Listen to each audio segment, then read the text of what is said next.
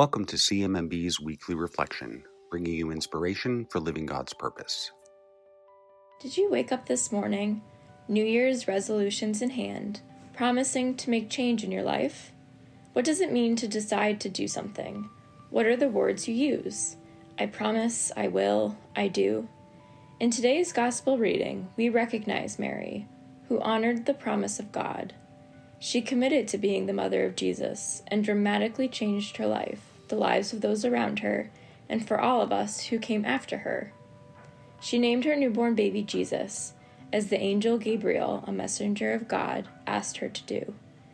Mary could have chosen the easy way out. She could have said to the angel Gabriel, I need to know more. This sounds difficult, or you're asking too much of me. Instead, she put her faith in God because she knew God has a direct hand in our lives.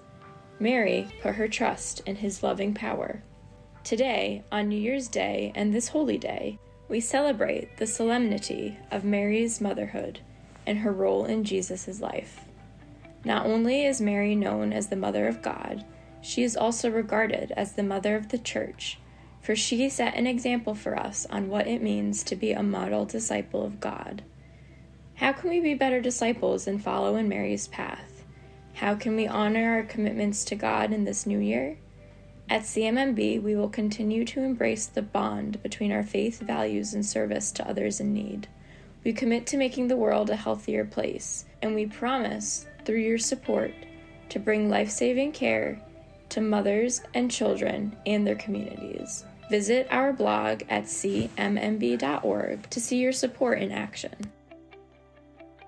Thank you for joining us this week. This podcast is produced by Elena Solana, and your hosts are Emma Pontillo and Walter Illy. Subscribe to us on Apple Podcasts, Spotify, or wherever you listen, and please leave us a rating and review. Learn more about our life saving work online at cmmb.org and connect with us on social media.